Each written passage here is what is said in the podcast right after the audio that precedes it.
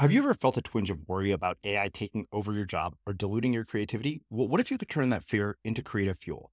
We've just published an amazing new ebook called The Four Keys to Success in an AI World. And this is more than just a guide, it's a deep exploration into the human skills that AI can't touch, the skills that are essential for standing out and thriving, no matter how much technology evolves. We're talking about real differentiators here like creativity, emotional intelligence, critical thinking, and much more.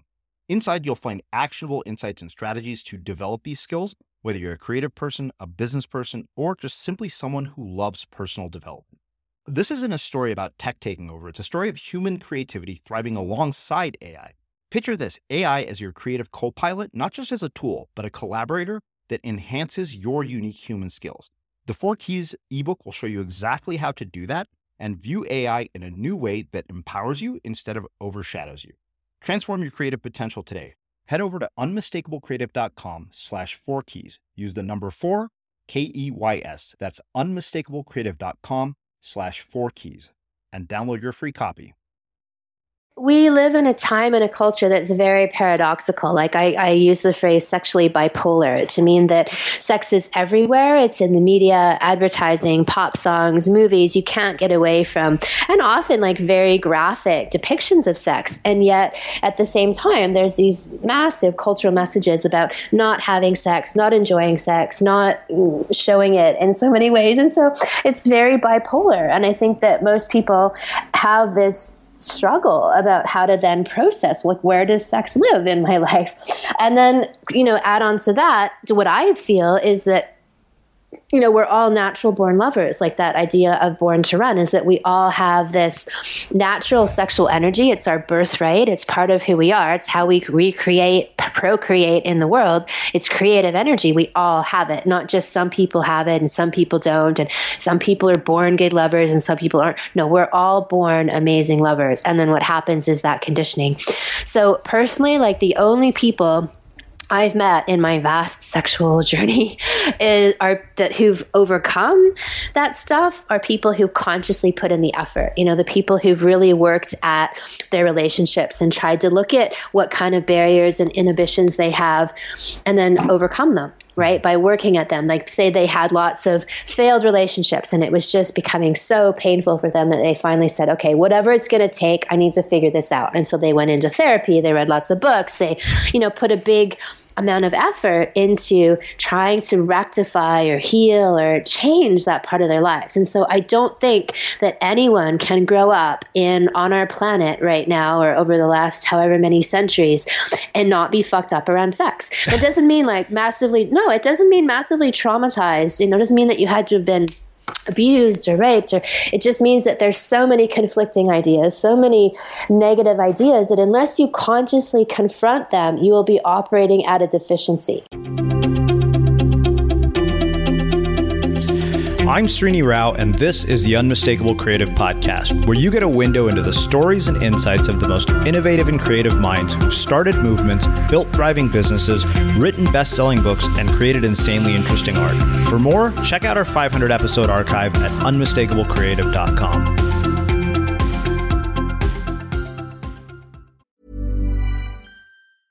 Hey, it's Ryan Reynolds, and I'm here with Keith, co star of my upcoming film, If, only in theaters, May 17th. Do you want to tell people the big news?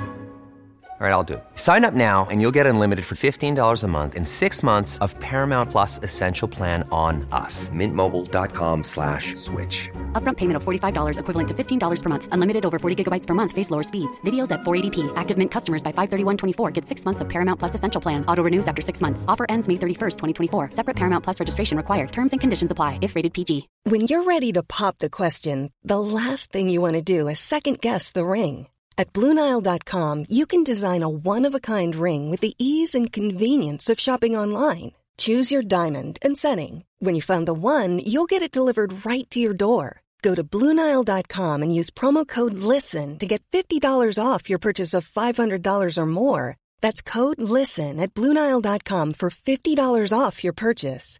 Bluenile.com code LISTEN. One size fits all seems like a good idea for clothes until you try them on. Same goes for healthcare. That's why United Healthcare offers flexible, budget friendly coverage for medical, vision, dental, and more. Learn more at uh1.com.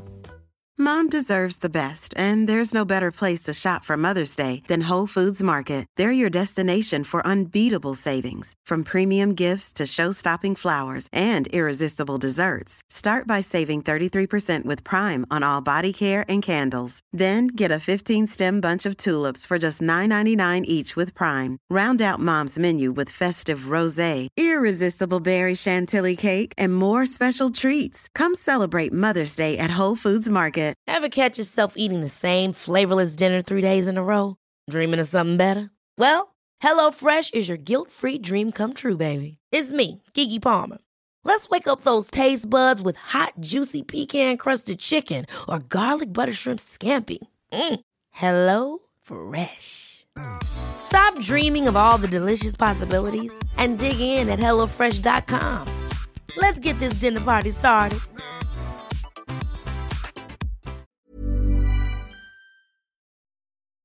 As creators, we're always on the move. Whether it's a live podcast event, a pop up shop, or a workshop, we're constantly interacting with community, and that's where Tap to Pay on iPhone and Stripe comes in. Imagine this you're at a live event, a listener loves your merch, or a participant wants to sign up for your course on the spot. With Tap to Pay on iPhone and Stripe, you can accept their payments right there and then, right from your iPhone, so there's no extra hardware or no delays. Total game changer. It's not just for creators, any business owner can do this. It's about making transactions smoother and much more personal, growing your business in your way. We've been using Stripe for our products and courses for a long time, and now with Tap to Pay on iPhone, you can take your business to the next level too. So visit stripe.com slash tap iPhone to learn more. Remember, folks, with Tap to Pay on iPhone and Stripe, your business is always at your fingertips. Kim, welcome to the Unmistakable Creative. Thanks for taking the time to join us. Thank you. It's a pleasure to be here. Yeah. So, you know, I was thinking about how I would introduce you, and I was thinking about our email exchange when we were connected, and I thought, okay, this is a woman who just surfed a 200 yard wave and knows how to have one hour orgasms. I'm like, well, that's how I'll introduce her. So, on that note, uh, can you tell us a bit about yourself, your background, uh, your journey, your story, and how that has led you to where you're at and what you're up to in the world today?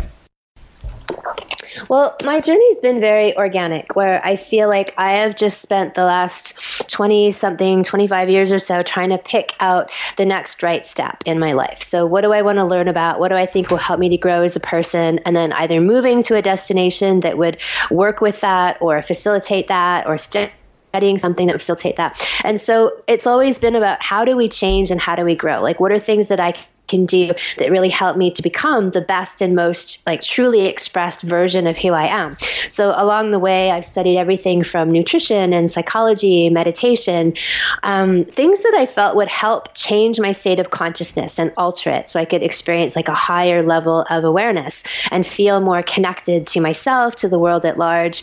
And things like sex and surfing were part of that journey where you know, from an early age, my own sexual experiences showed me that I, I would reach this transcendent state, like this very high, spiritual, aware, connected, euphoric state of being.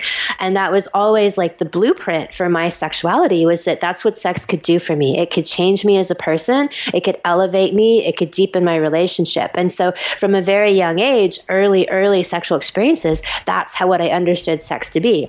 And then this parallel with surfing, you know, is this idea that you align yourself with this power, this force of the universe, which I also would consider sexual energy to be and then you allow it to enter you. You allow it, you know you merge with it so that it takes you on this journey. And at the end of it it's like kind of like blocking out you know the reason why i think people uh, in in large part use say drugs and alcohol is to shut off their mind right? It's to shut off that chatter mind that's so incessantly at you all the time. And i stopped using drugs and alcohol about 20 something years ago.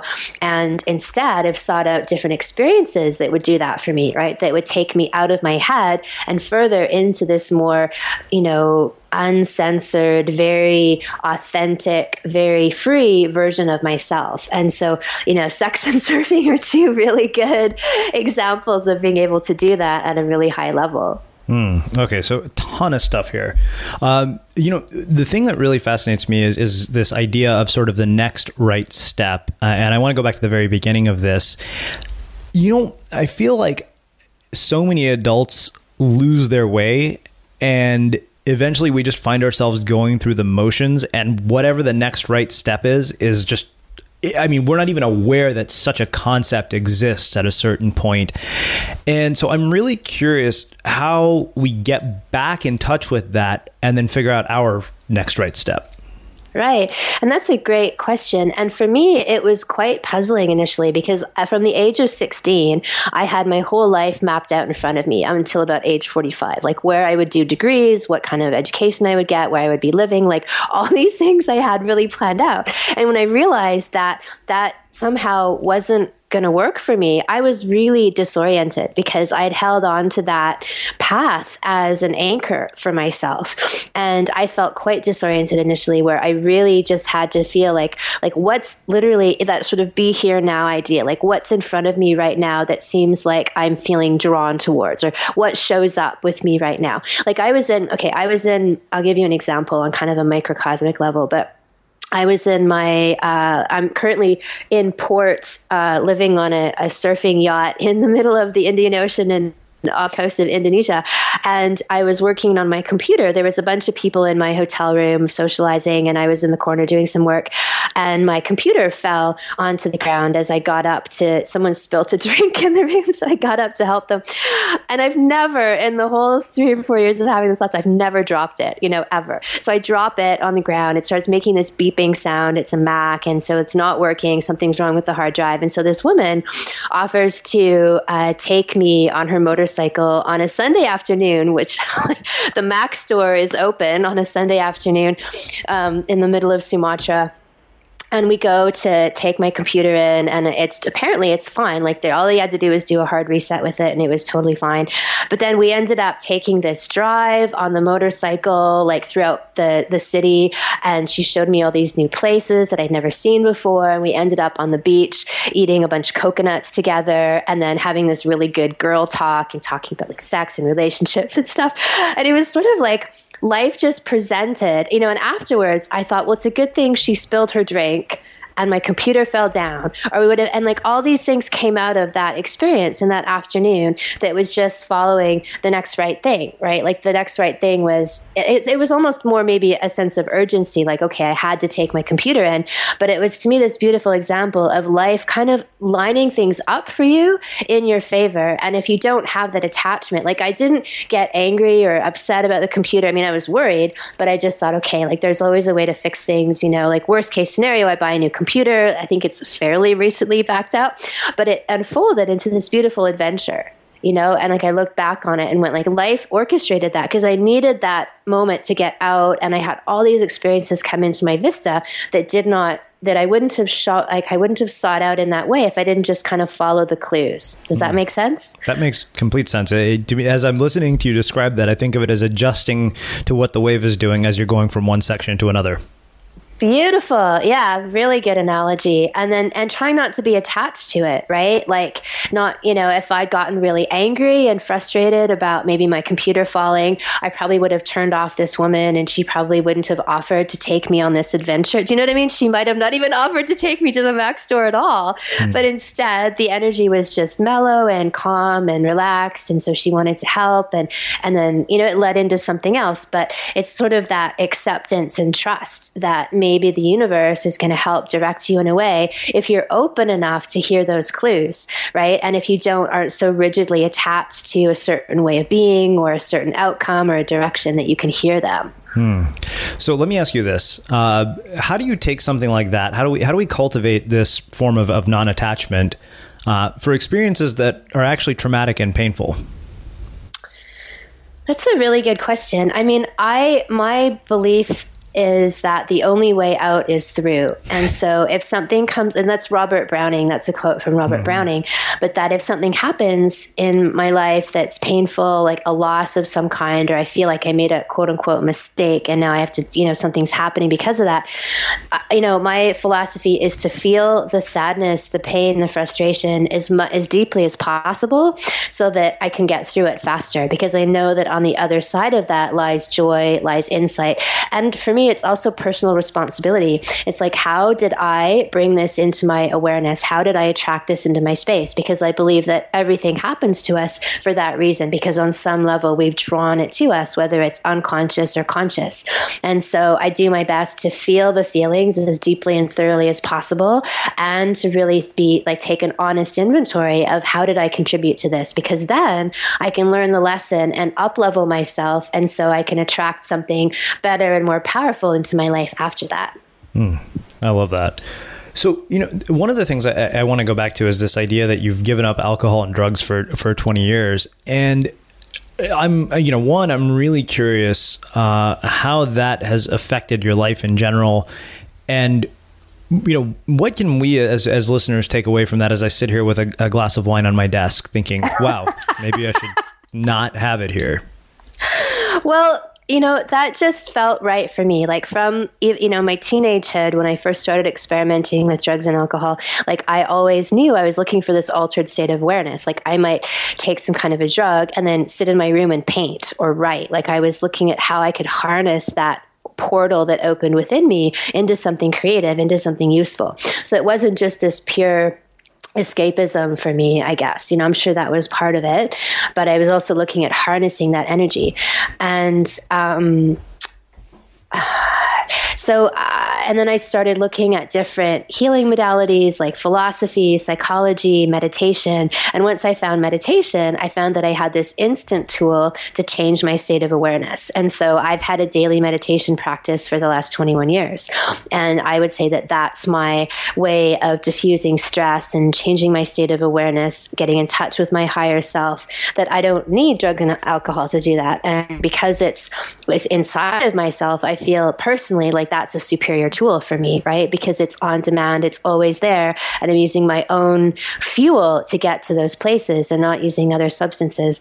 And I guess personally, like, you know, when I read about tribes that would say use uh, a particular drug in a ceremony, like a vision quest or something like that, like to me, that's a more appropriate use of psychedelics or drugs is like as this you know aid rather than as a daily uh, intake right but mm-hmm. that's that's my perspective and i totally respect everybody else's way of doing things like i know people there's a lot of australians who come out on like in this area a lot of australian surfers you know and they just they drink so much beer like constantly like it's just their way of life. And right they're still very coherent intelligent people right? Like and despite whatever like all these other things they're doing. And so i don't judge you know mm-hmm. i just want to make that clear. Like anybody else's choices it's just for me that was my own process of getting to those places. And honestly because of the large amount of personal work that i've done over the years like i'm a very uninhibited person. And so i'm the wildest craziest person on the dance floor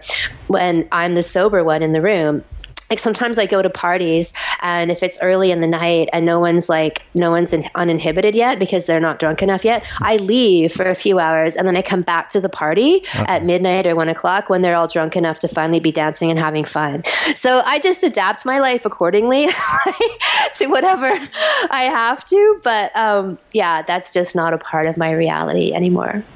So, a couple of things that I, I, want to ask you about. One is the daily meditation practice and uh, how we incorporate one into our lives. And, and you, you know, you mentioned the sort of state of awareness that comes from it because, like, I always wonder, you know, I mean, I started incorporating a meditation practice and I'm like, okay, why am I still thinking about the things that I don't want to think about? Like, is this ever going to slow down? Is the chatter just going to stop at some point? Um, so I'm really curious to hear, you know, your thoughts on all of that and, and your perspective on that. Uh, and then, you know, the other question I have actually, and this is of tremendous interest to me, is how we become uninhibited without alcohol or drugs and how we can do work on ourselves that leads us there. Right. Okay. So the first question is. Oh, sorry. Can you repeat the first, like just summarize yeah. the first question? Yeah. I mean, I really, I, I, just want to get a sense for what your daily practice uh, of meditation looks like. Uh, only because, you know, I still feel like even when I do it, I'm like, wow, there's still all this mental chatter. I thought it's just going to shut off. Right. Okay. So I use a mantra. Like, and so when I meditate, I do, I chant for about 10 or 15 minutes, and then I'll have about five to 10 minutes of silence where I listen. And so on my spiritual path, we use this phrase, go inside and do something so that meditation isn't just passive. It's more, um, it's more active. And so the chanting is to give the mind, give the dog a bone, really. Mm. It's like to give the mind, it's constantly chewing over things, something else to do. And then also the idea of a mantra is that it's this word or sound that's imbued with a powerful vibration. Like most people have heard of the word Om. Mm-hmm. And I chant the word Hu, which is H U. It's actually an ancient name for God. And it shows up in different writings and cultures all over the world. Like Rumi writes about this word Hu as this word of God in a lot of his poetry and books. And it shows up in Celtic cultures and African cultures as this ancient sound and name.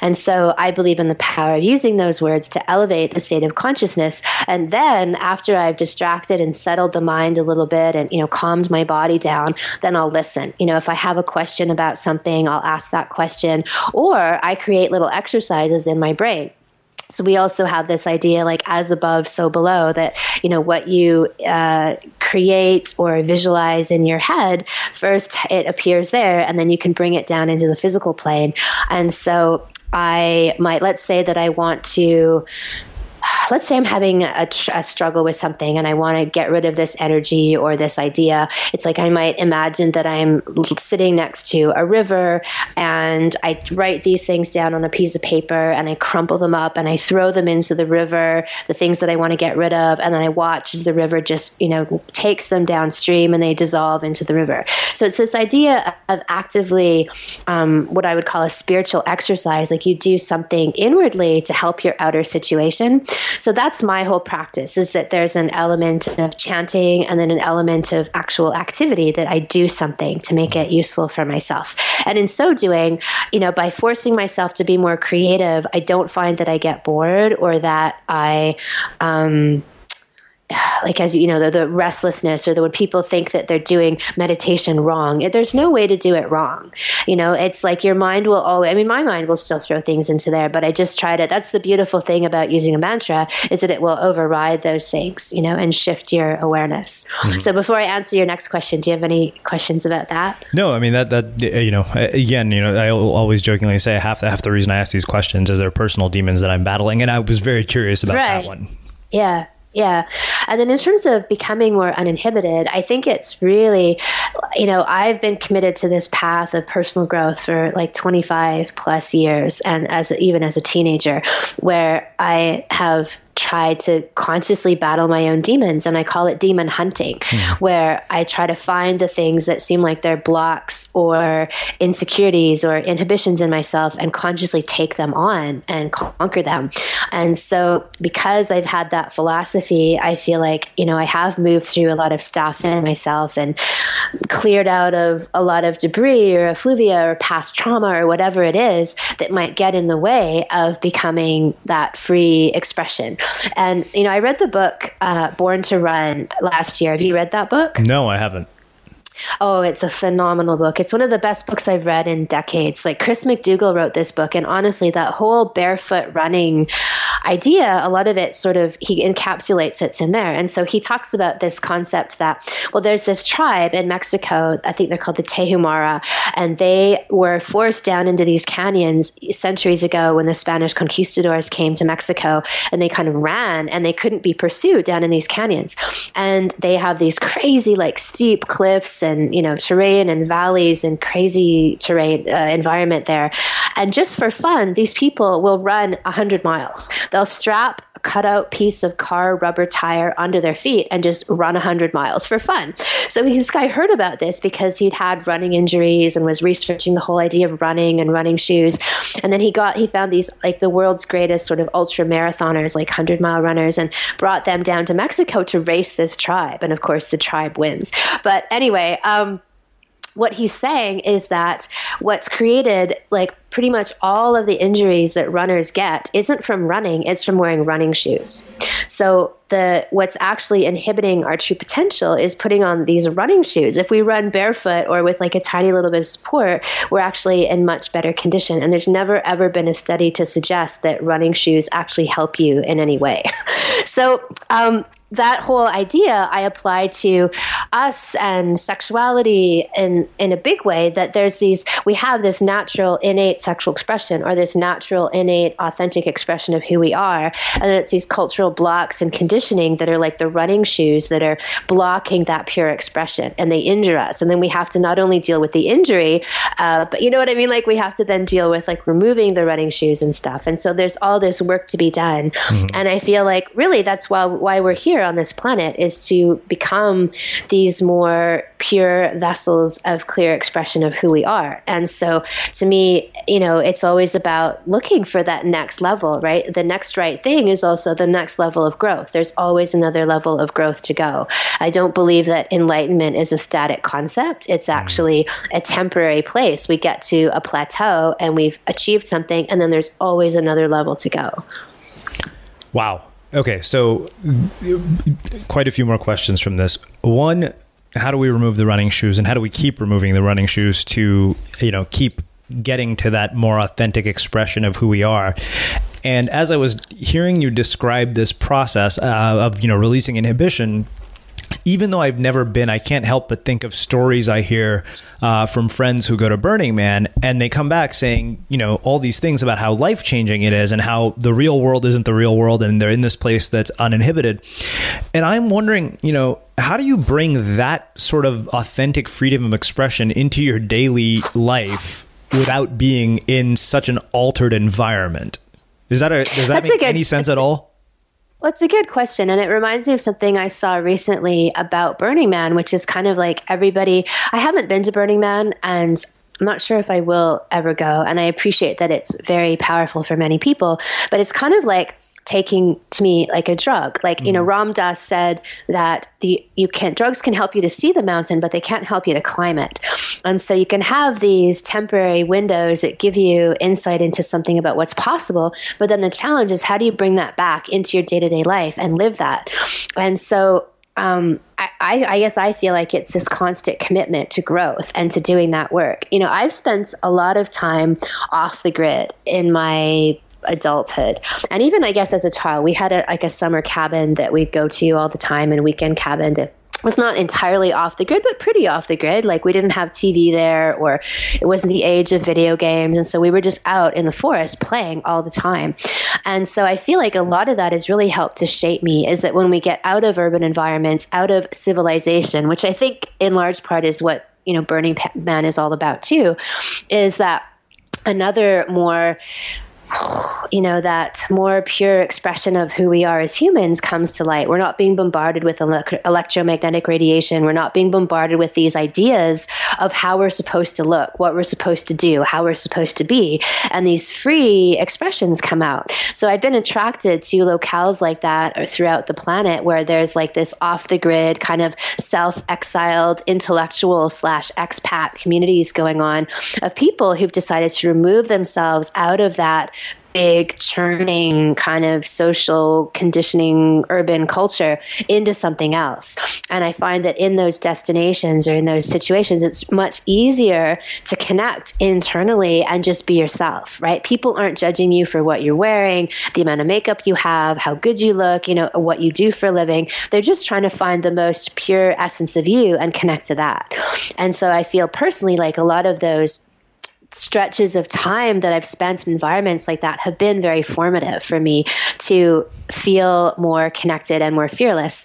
And I guess, but I've also had really powerful experiences in urban environments. Like my sexual experiences actually have been extremely powerful in helping to shift conditioning and inhibitions, where I look at sex as being this arena where we can consciously confront taboos. Even, you know, like minor sex acts, like anal sex can be this taboo breaking acts that once you go through them and look at them in a conscious way and experience them in a very conscious way, they're liberating, right? Like any place that you're trying to break free of taboo, um, is liberating. And so once you have those experiences, you carry that out with you. You own them, you earned them. You know, I like to say that we earn experiences, we earn our growth. And then you wear that, you become quite easily and naturally a different person where you just are more of yourself. You know, like I'm at a place where I just don't really give a shit when I, what anybody thinks about me. You know, like I say what I think, I do what I want.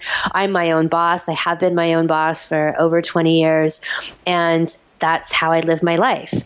But that's been through consciously, I guess, taking on experiences where I'm challenging myself, right? And I have to rise above. So I put out a lot of info there, but that's my take on it. Yeah, no, I, I there's so much there. It almost, I, I want to like, I know I'm just going to go back to that and rewind it a dozen times just to listen to it. And, you know, it, it makes me think of, of so many things, you know, f- first that I'm like, wow, I should uh, make a drive over to Sedona in a few weeks. And also just time in the yeah. water too, when I surf is, is similar to what you're describing because it is that escape uh, to some degree that, you know, allows you to connect with something that is not uh, part of the typical environment.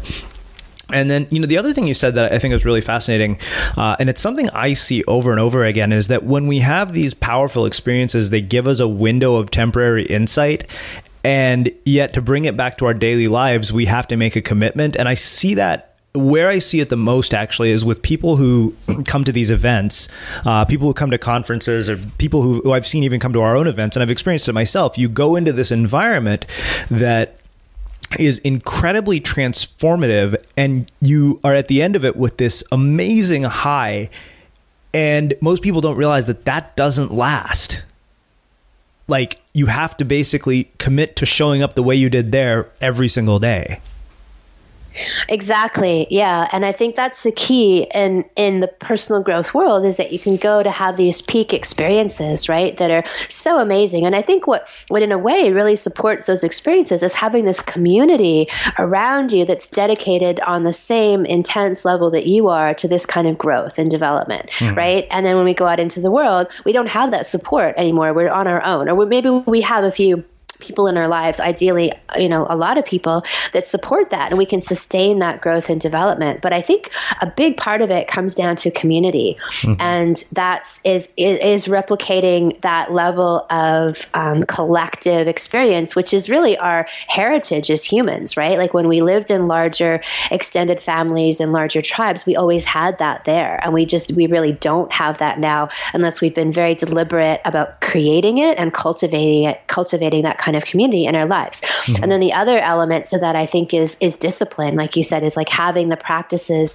that you've committed to carry out, daily practices. And honestly, even though I've been meditating daily for over 20 years, it's like I still have to like rearrange that practice so that it's fresh mm-hmm. and it's still because otherwise my mind will get bored of it and it won't it'll it'll be like sustaining but it won't necessarily be growing me right and so there's this constant challenge to keep challenging myself. And even that in itself is work, right? Like that in itself is a discipline to not just be lazy and just call it in.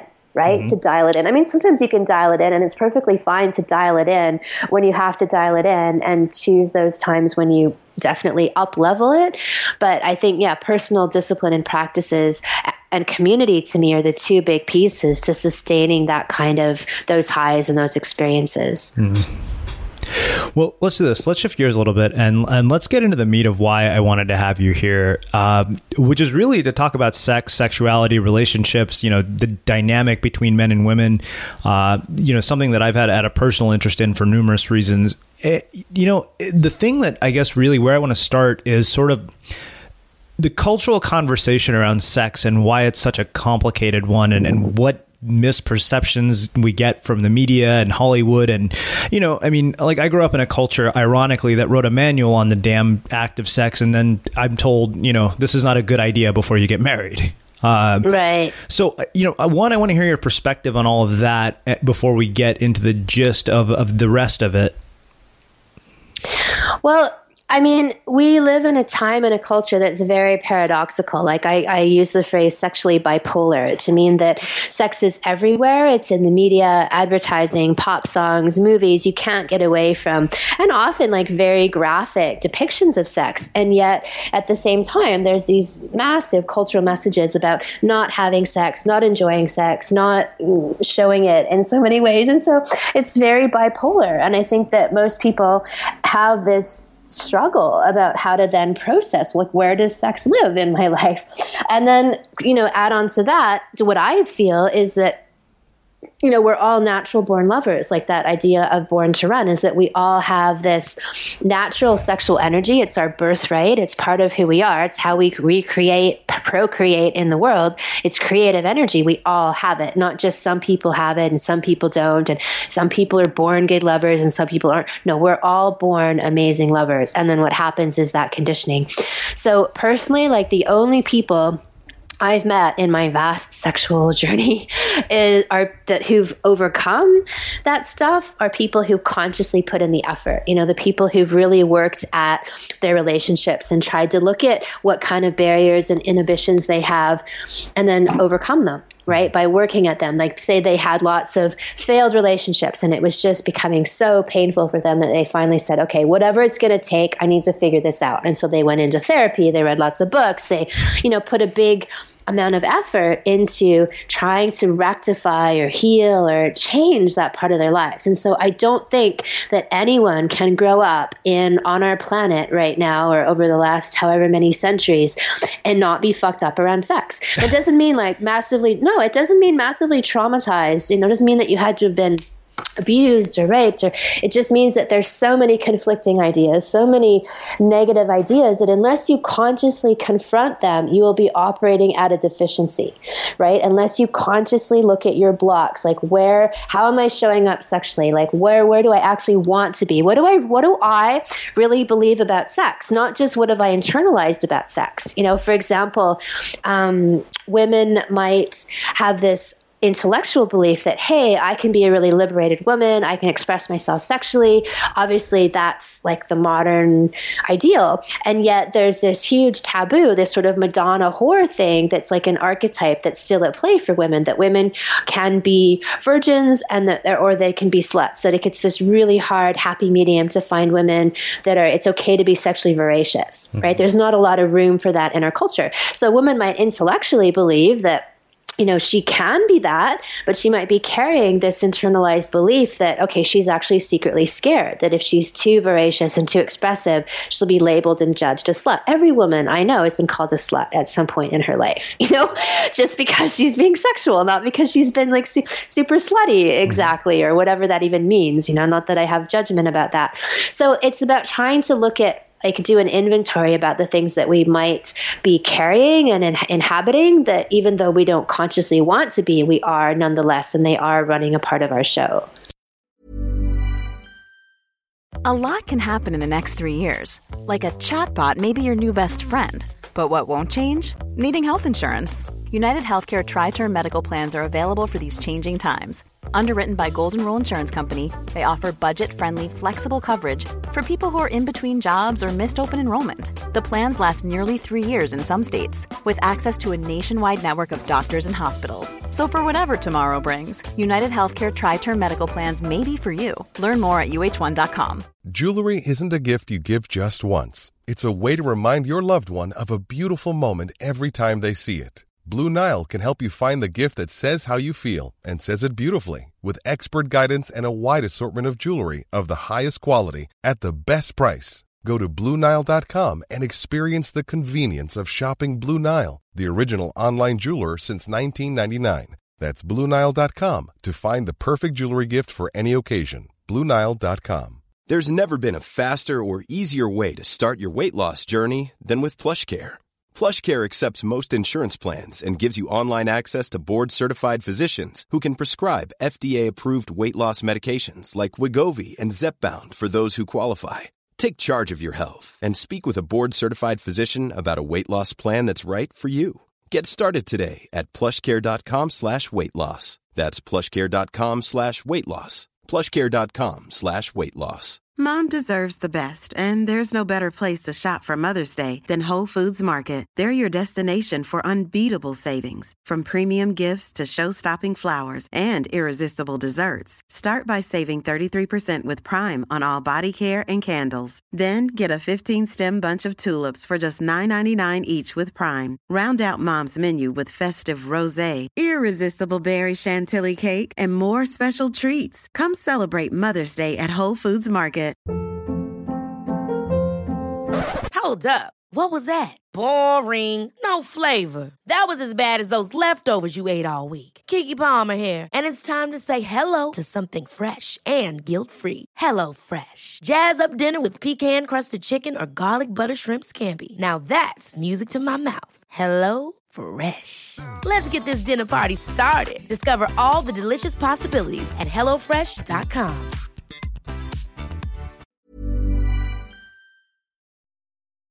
As creators, we're always on the move. Whether it's a live podcast event, a pop up shop, or a workshop, we're constantly interacting with community, and that's where Tap to Pay on iPhone and Stripe comes in. Imagine this you're at a live event, a listener loves your merch, or a participant wants to sign up for your course on the spot. With Tap to Pay on iPhone and Stripe, you can accept their payments right there and then, right from your iPhone, so there's no extra hardware or no delays. Total game changer. It's not just for creators, any business owner can do this. It's about making transactions smoother and much more personal, growing your business in your way. We've been using Stripe for our products and courses for a long time, and now with Tap to Pay on iPhone, you can take your business to the next level too. So visit stripe.com slash tap iPhone to learn more. Remember, folks, with Tap to Pay on iPhone and Stripe, your business is always at your fingertips. All right, so we've looked at it from the female perspective. I want to hear it from the male perspective um, and your thoughts on that. Just being a guy, I, I want to get an understanding of it. Well, I think that you know an example, and these are just examples. There, you know, there's there's lots of examples, but you know, men are conditioned to believe that they're more sexual and less emotional, that they spread the seed, and women tend the seed. And I think that's only conditioning. I don't think that's true. I think that men are, you know, just as emotional as women are allowed to be, and women are just as sexual as men are allowed to be. But those have been conditions that have been placed on us from a very early age, right? That men are allowed to go and play the field and have lots of lovers and be more sexually um, expressive. That's totally okay. And then that they're less emotional, that they're more crippled emotionally in some way. Like, you know, it's that that's maybe the case because it's been so superimposed on them, but it's not the actual truth of who they are. Mm. So let me ask you this. I mean, how do we overcome all this conditioning? I mean, you at, you know, I think it's interesting you mentioned, you know, reading books, going to therapy, you know, asking all these questions. Uh, I mean, how do we overcome the conditioning around sex so that one, we're having more of it, uh, and that our dynamic in our interactions with members of the opposite sex is actually a very, very like good one. Well, like I said, it's I think a lot of people come to my work because I, I'm positioned a lot in the holistic community of personal growth.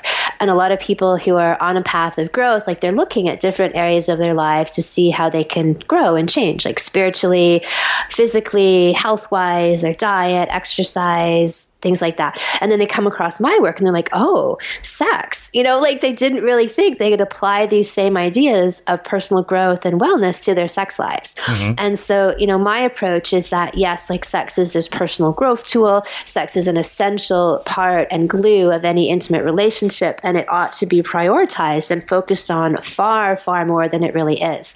And most people like the kind of sex education that we get in schools tends to be uh, sex will kill you and sex will get you pregnant now okay off you go go out and have sex or some people will you know sex you will go to hell or whatever they get right. from it right other stuff and um, you know, my view is that our sex and relationships ought to be looked at in the same way that we look at our careers. Mm-hmm. So, you know, we think about going to school, we get educated in a certain subject, maybe we get a job in that area, but even if we do get a job in that area, we still look at how to better ourselves. We take seminars and workshops and classes and additional education. We might mentor under someone. You know, we're always studying like how to improve and be the best we can be.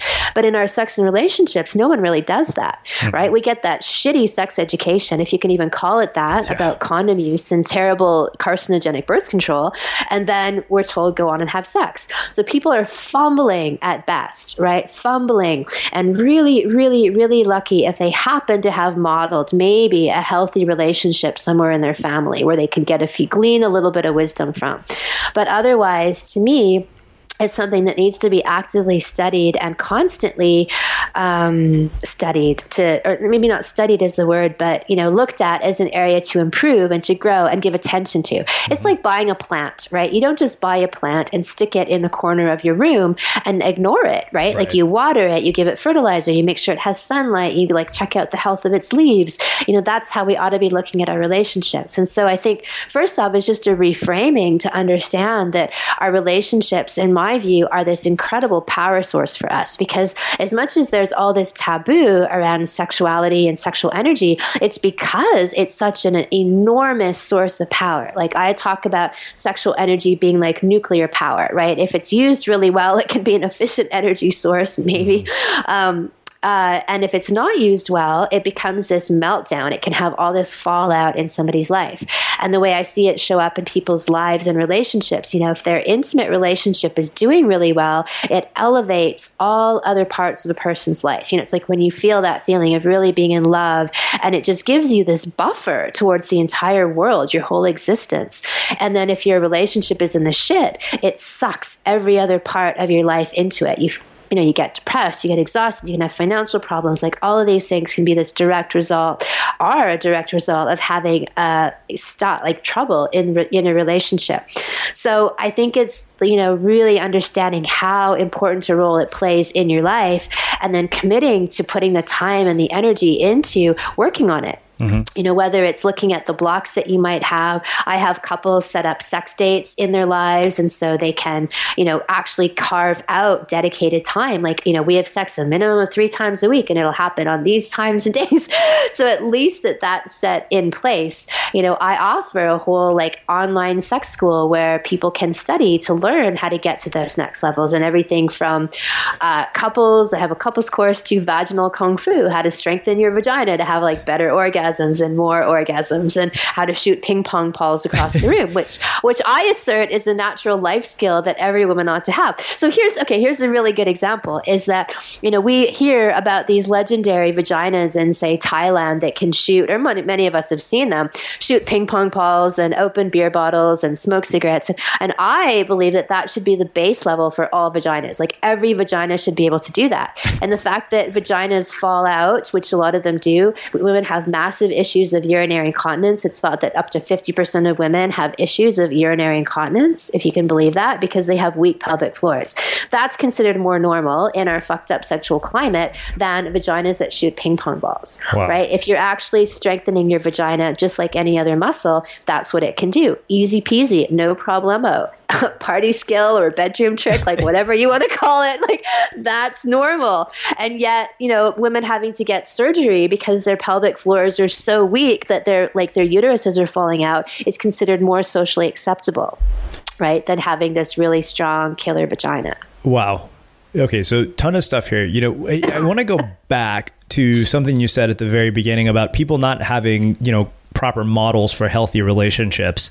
Yeah. And you know, I mean, growing up in the culture that I did, I, you know, I mean, I have parents who have an arranged marriage, and you know, I look at the dynamic, and, and as much as I, I hate to say it, I'm like, you know, I don't want to end up like that. Uh, yeah. And I love my parents; they're wonderful people, and yet I look at that and I think that's not how a relationship is supposed to be because the way I've been culturally brought up uh, in the United States is seeing something very different. So, one, you know, what are characteristics of healthy relationships and what misperceptions are created by the world around us about what's healthy?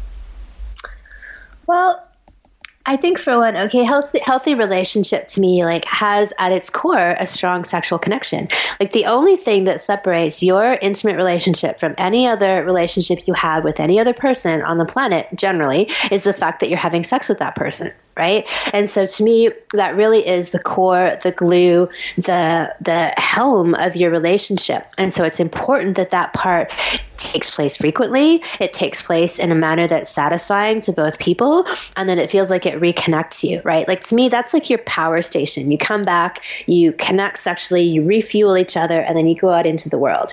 And the Taoists, like you, you're referencing India, but in Taoist culture 5,000 years ago as well, when Tantra was you know, operating in India, they looked at sex as medicine. There was this whole, I mean, movement of sexual energy and rejuvenation and power that was going on there as well. And they have this thing they call the daily sex prayer, where the woman ideally and the man have sex in the morning and they have sex in the evening. So they have sex to start the day and they have sex to finish the day and kind of go into the dream state in a more, you know, serene way. And I, I, I live that philosophy, right? Like, or maybe like the sex prayer morning, evening evening, lunchtime, and afternoon. Mm-hmm. But um, I feel like that's for one, it's that reframing that that's perfectly okay and acceptable and necessary in an intimate relationship. And then I think the other piece that's really important is honesty and communication. Like, I think that in some of the, you know, you talk about arranged marriages or marriages that people just stay in because they're in them and they don't want to leave the economic, the social, the, the family kind of support, but they become dead, right? Like, if people aren't expressing themselves and being honest, it's like these, all these walls get built built up in the relationship, these sins of omission, these outright lies, and it creates a barrier. And so the two people are trying to, or not, you know, connect with this large barrier between them. And so the juiciness really just drops out of the relationship. And so the more that you're raw and naked and honest and vulnerable in the, in the relationship, the more powerful it is. Um, so those are like a couple things I think that are really important in intimate relationships. And then remind me the second part of your question, please. Um, you know what what what myths uh, does sort of our media narrative create around all of this? And this is this is a question out of personal curiosity because I had a conversation with a friend about how Hollywood creates completely out of whack and inaccurate ideas of what relationships are supposed to be like.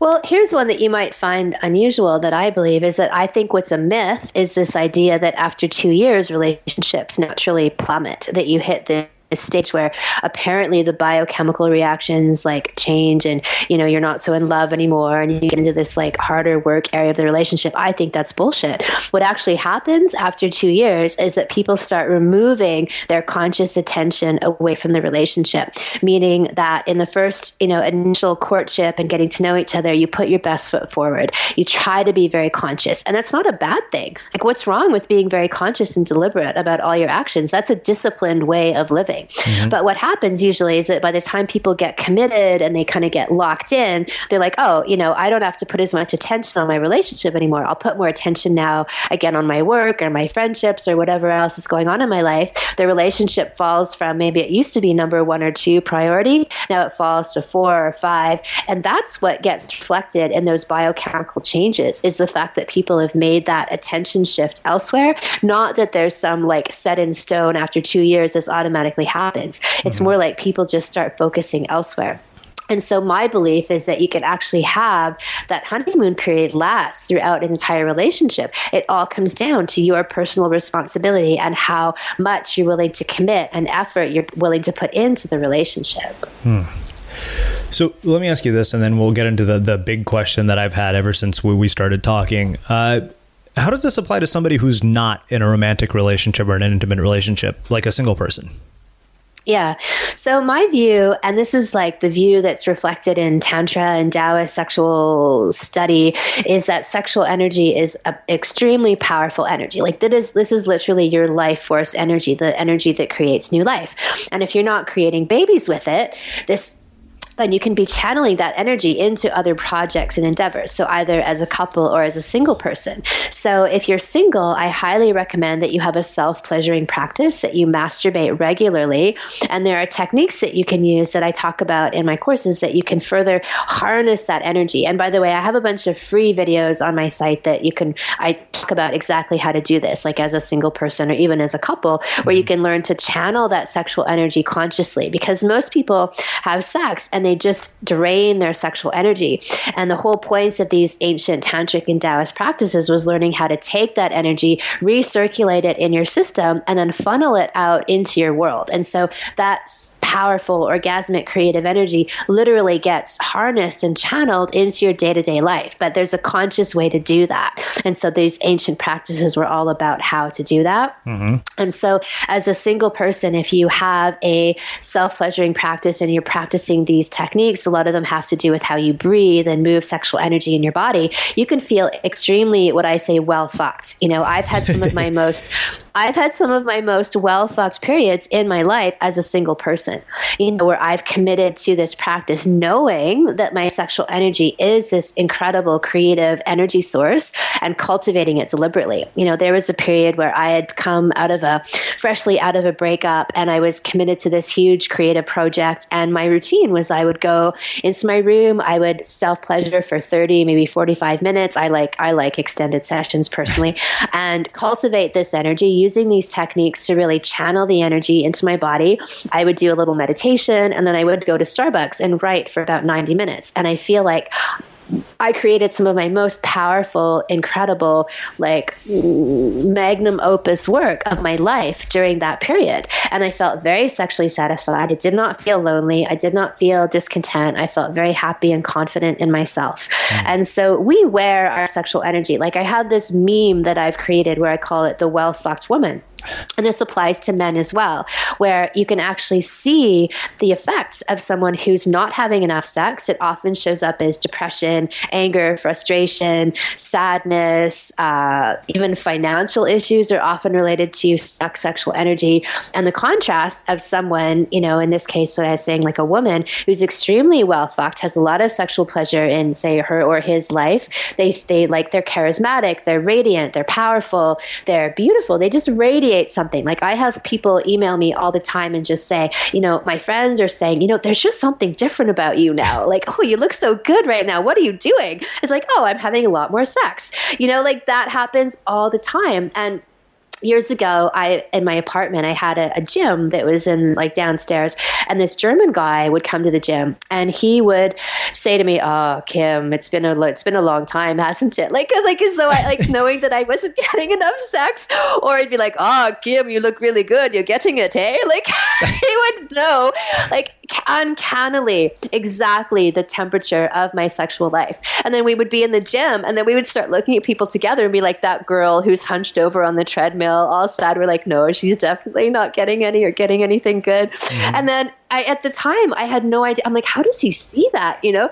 And then over the years, in the work that I do, I can see it immediately right? That people, it's like a certain, it's really your life force energy. And if you're not tapping into it, like I said, you're operating at a deficiency. And this doesn't matter whether you're single, you can be in a relationship and having sex and still not be feeling like you're well fucked because somehow the quality of the sex isn't good. Or, like I said, these conscious practices that enable you to really recirculate and tap into that energy have to be utilized. And they're very simple, but you know, a lot of people just don't do them. They're like have very quick, what I call junk food sex versus gourmet sex, right? Junk food sex is like this quick hit that gives you like a bit of a high, and then you get this blood sugar plummet. You get this low afterward, right? This feeling of regret or remorse, mm-hmm. even where gourmet food or gourmet sex is like this multi-dimensional meal, like mind, body, soul, spirit, and these different flavors and textures. And you think about it for days afterward, like, you, oh, that meal was so good, you know?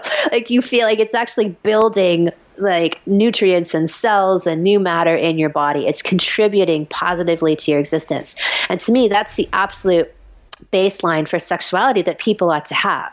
You know, I often ask the question is your sex life rejuvenating, pleasurable, powerful, and transformative? And if it isn't, you're doing it wrong. Mm. And that's not a moral judgment. It's just to say that there's a way to be having sex that makes you feel incredible. And that's how it ought to make you feel every single time.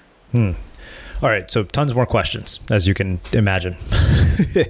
All right, so you know, I, I want to talk about this idea, and I want to talk to you about it through the context of some things I've read online and, and some things I've heard on the other podcasts around sort of uh, pornography and men, and, and this idea of, of self pleasuring becoming actually something that actually ends up causing problems for men, uh, you know, in the way they show up in the world. So, one, I'm curious, you know, how we avoid all that but also incorporate the practices you're talking about. Uh, and I'm, you know, because you talked about this thing being this rejuvenating thing, so that people can just sense it. it. You give it off, it sounds like. And I'm really curious about that. Well, I think that in terms of porn, and, and you know, it's a really good question. I think there's, a, and again, this isn't a moral thing, but there's like a right way to masturbate and a wrong way to masturbate. And if you're feeling drained afterward, like that cliche where if a man ejaculates and then passes out, he's probably doing it in a way that's draining his energy rather than giving him energy. And when men practice the techniques that I teach, then they walk away from a sexual encounter feeling rejuvenated and energized instead of like they need to go for a nap. Instead, they want to go to the gym. They want to work mm. out. They've got so much energy at their fingertips. And so porn tends to be, I would say, more of a junk food sex experience, right? right? Where it tends to be more unconscious. It's very like there's one goal in mind just to get to the orgasm. There's not a lot of heart involved in that experience. And where a gourmet sex experience typically has more emotional connection, more openness, even if it's with yourself, mm-hmm. right? And so instead of looking at porn, it's totally fine as a guy to masturbate, but I would suggest not using porn and just using your imagination or tuning into the sensations in your body. And it's not an easy thing to break away from because it's been shown that there's a whole dopamine addiction right. process that goes on with porn, you know? And there's a lot of good information on there about how to break it. But I don't think that not masturbating is the answer. You mm. know, I think that you can, unless you, you can, you know, at people who are more accomplished at, say, tuning into their sexual energy can potentially tap into it without masturbating. But most people, I would say, have to rev it up a little bit, literally by revving up and stimulating their genitals to tap into that energy. Hmm. That's uh, that's really interesting. I've never heard it put that way before. Hmm. I, I, love this idea of junk food sex and gourmet sex. Uh, so, speaking of gourmet sex, let's get into something that has been on my mind uh, ever since I heard about your work, which is this idea of one hour orgasms. I'm sure everybody is thinking, what the hell? That's actually possible? Yeah, and so it, it's actually just it connects to this whole idea about tuning into your sexual energy and breathing. And I mean, look, you know, everyone, your sexual energy is basically concentrated at your genitals. And for most people, they build to orgasm, they get to orgasm, and then they just eject out all of that energy. And the orgasm might be like 30 seconds, 60 seconds, whatever it is. Like, I guess 60 is probably high, like 15 or 30 maybe. And instead, when you learn how to breathe and disseminate that energy throughout your entire system, you have more of what we we call full body orgasms and they last for much longer. So, I mean, I even have, you know, the talk about Tim Ferriss's the four hour work week. I talk about the four hour orgasm, you know, or the mm-hmm. all night orgasm. You can literally have an orgasm that goes all night and that's because you you learn to hover in that zone right? So for for most people like you say okay a, a, non-arousal is a zero orgasm is a 10 and so the whole idea of like tantric and taoist practices is to hover in the 7 to 10 zone as long as possible. Like that's where the gold is. That's where you feel the most pleasure. That's where you i call harvest the most sexual energy to bring into your life. And so the practices that i teach are all about how to stay in that zone. And the longer you stay in that zone you're basically either at the edge of orgasm or right in orgasm for a sustained period of time. And so you get all that bliss and pleasure just channel like, you know, reverberating through your body, pulsing through your body for, you know, an hour, two hours, a day, even, you know, like I walk away from having sex and often I'm still vibrating and humming in that same manner that I was at the peak of orgasm. And that'll last for the day or several days even. I've been shaking for days afterward at times. And so we have the you know, that's kind of a, a myth, I guess, that an orgasm is just this finite experience. You know, we can really expand that moment for hours and hours. Like people have heard this idea that, you know, Sting can make love to his wife all night for nine hours at a time or whatever. He's hovering in that orgasmic state, you know, like right at that nine to 10 or 9.5 out of 10 or 9.99 out of 10 zone you know, where you don't necessarily go over this edge and plummet. You just kind of remain at this edge that then becomes a plateau, if that makes sense. Uh huh. And this is possible for men too?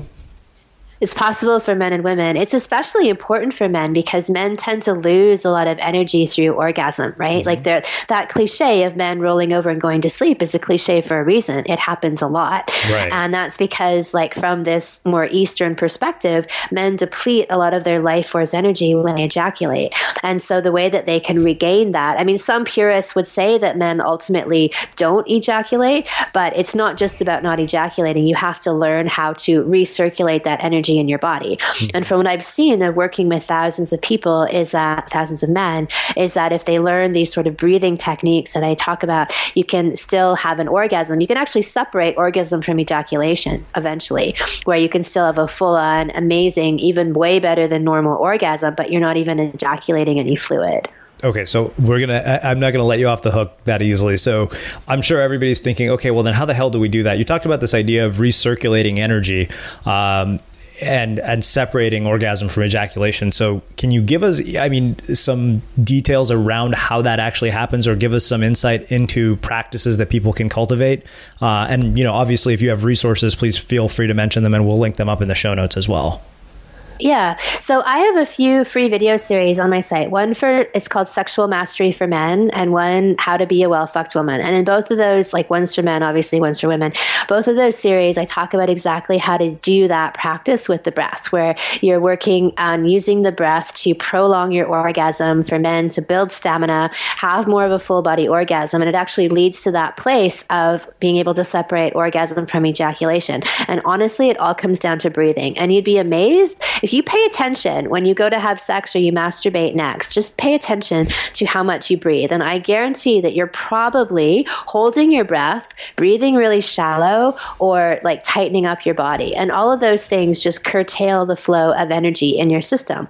And instead, there's a more deeper, fuller way to breathe, which, like I talk about in those videos, that will take you over those edges, through those edges, and let you remain on those edges. And so that's, it's really quite simple, but a lot of people have just developed, I'd say, bad habits mm-hmm. over the years that then lead them to sexual experiences that, you know, where they feel not so good or they feel tired or, you know, less energized or less connected. Where to me, sex ought to be getting you high. That's mm-hmm. what it ought to do every single time. Sometimes might be higher than others, but it ought to always be this thing where, you know, that cliche, oh, I'm too tired to have sex. No, you should have sex because you'll get energized. Or, oh, if you have, I can't tonight, I have a headache. No, if you have sex, you'll probably get rid of your headache. Mm-hmm. You know, sex is like the, the giant panacea for all kinds of ailments. Wow. Well, practiced practiced in that way, right? Not just you know junk food sex, but here what I'm describing is really the realm of gourmet sex. So, you know, let me ask you this, and we'll start wrapping things up. Um, you know, you've talked about it in the context of your own life. What kinds of changes have you seen in people's lives, both single and those in relationships, as a byproduct of these kinds of practices? All kinds of stuff. Like I, you know, one of the main things that I actually see is around finances. Like I had a couple I was working with, they've been together for about 30 years and they have a pretty good sexual connection, I would say. They're self-employed, they run a business together and but they have had these like financial ups and downs for a long time. Like sometimes when they have like really no money coming in for 2 or 3 months and then they do pretty well, but they've always been on this edge. You know, they've never really gotten ahead in a way. They're always just maintaining. And so we were started to work together and we uncovered this deep, long standing block that had been in their relationship for probably like two and a half decades. And they'd you know it's kind of like things that you just get used to. Like initially you notice them. It's like kind of getting this box delivered to your house. Like maybe it sits in the corner initially you, you notice it and then it just sits there for so long that you start using it as a piece of furniture. You put your coffee cups on top of it you know you dust it you clean it. It's like a lot of our blocks are like that you know we just kind of adapt to having them even though the adaptation isn't necessarily good. And so we managed to uncover some of these things get rid of them kind of heal them work through them them and like literally the next day they got three phone calls for job offers that basically saw them through the next six months you know? Like they and they've been like far more stable now that we've cleared a lot of this debris that's been in their relationship. And if you if you subscribe to the system of chakras like in the chakra system your sexual chakra is actually it's sex and money. Like creativity sex and money. Are all in the second chakra area. And so what i've seen when i found out about that i started to really pay attention to that connection and see that that when people are sexually blocked, they're usually financially blocked too. And then I, I've seen it in my own life that the more sexually free and opened up I become over the years, my financial situation just escalated incredibly. And so, and then I've seen that happen over and over again with people now that I've made and articulated that connection and that they've seen it as well. And I think overall, just that, you know, you become more energized. I've mentioned like becoming that person who looks a certain way, or, you know, puts out more charisma charisma, more energy, more vitality. Um, you have this ability to um, like get more done because you've got all this more energy that's freed up. You become a more patient parent, a more loving friend, a more, uh, you know, amiable partner in general, right? Because you've just elevated yourself in so many ways. Wow. Uh, really, really, really mind blowing stuff. Uh, Good. You know, I mean, and this is what I, I, knew when, when, you know, Liz mentioned to me that you would be a fabulous guest. Like, like I said, just from looking at a little bit of your work, I was like, okay, this sounds fascinating. I, we have to find out about this. So I want to close with one final question. And this is how we close all our interviews at the Unmistakable Creative. What is it in your mind that makes somebody or something unmistakable? If they are the truest expression of their actual selves you know? Like there's this idea that that's out there in the creative where like oh it's all been done before. Bullshit. It hasn't all been done before because every single human being is different and unique. And if you really do the work to as i say like uncover those blocks or that conditioning to find like the most true real expression of who you are you will always be an original. You will always be unmistakable right? And so the journey is to getting to that place in yourself where you express yourself fearlessly. You don't censor. You really are are loyal to the, the deep truth of who you are. And that to me makes a person unmistakable. Awesome. I'm not even going to touch it. Uh, Kim, I have to say, like, this has been one of my favorite conversations I've had on the show in a long time. And uh, I can't thank you enough for taking the time to join us and, and share your story and your insights and, and all this stuff with our listeners. My pleasure. Thank you. There have been some great questions, and I've really enjoyed it myself. Yeah. And for those of you guys listening, uh, we'll link up everything that Kim has mentioned in the show notes, and we'll wrap with that. Thank you for listening to this episode of the Unmistakable Creative Podcast. While you were listening, were there any moments you found fascinating, inspiring, instructive, maybe even heartwarming? Can you think of anyone, a friend or a family member who would appreciate this moment? If so, take a second and share today's episode with that one person because good ideas and messages are meant to be shared. Ever catch yourself eating the same flavorless dinner three days in a row? Dreaming of something better? Well, HelloFresh is your guilt free dream come true, baby. It's me, Keke Palmer. Let's wake up those taste buds with hot, juicy pecan crusted chicken or garlic butter shrimp scampi. Mm. Hello Fresh. Stop dreaming of all the delicious possibilities and dig in at HelloFresh.com. Let's get this dinner party started. Mom deserves the best, and there's no better place to shop for Mother's Day than Whole Foods Market. They're your destination for unbeatable savings, from premium gifts to show-stopping flowers and irresistible desserts. Start by saving 33% with Prime on all body care and candles. Then get a 15-stem bunch of tulips for just $9.99 each with Prime. Round out Mom's menu with festive rosé, irresistible berry chantilly cake, and more special treats. Come celebrate Mother's Day at Whole Foods Market. Even when we're on a budget, we still deserve nice things. Quince is a place to scoop up stunning high-end goods for 50 to 80% less than similar brands. They have buttery soft cashmere sweaters starting at $50, luxurious Italian leather bags, and so much more. Plus, Quince only works with factories that use safe, ethical, and responsible manufacturing. Get the high-end goods you'll love without the high price tag with Quince. Go to quince.com/style for free shipping and 365-day returns. Have you ever felt a twinge of worry about AI taking over your job or diluting your creativity? Well, what if you could turn that fear into creative fuel? We've just published an amazing new ebook called The Four Keys to Success in an AI World, and this is more than just a guide. It's a deep exploration into the human skills that AI can't touch, the skills that are essential for standing out and thriving no matter how much technology evolves. We're talking about real differentiators here like creativity, emotional intelligence, critical thinking, and much more.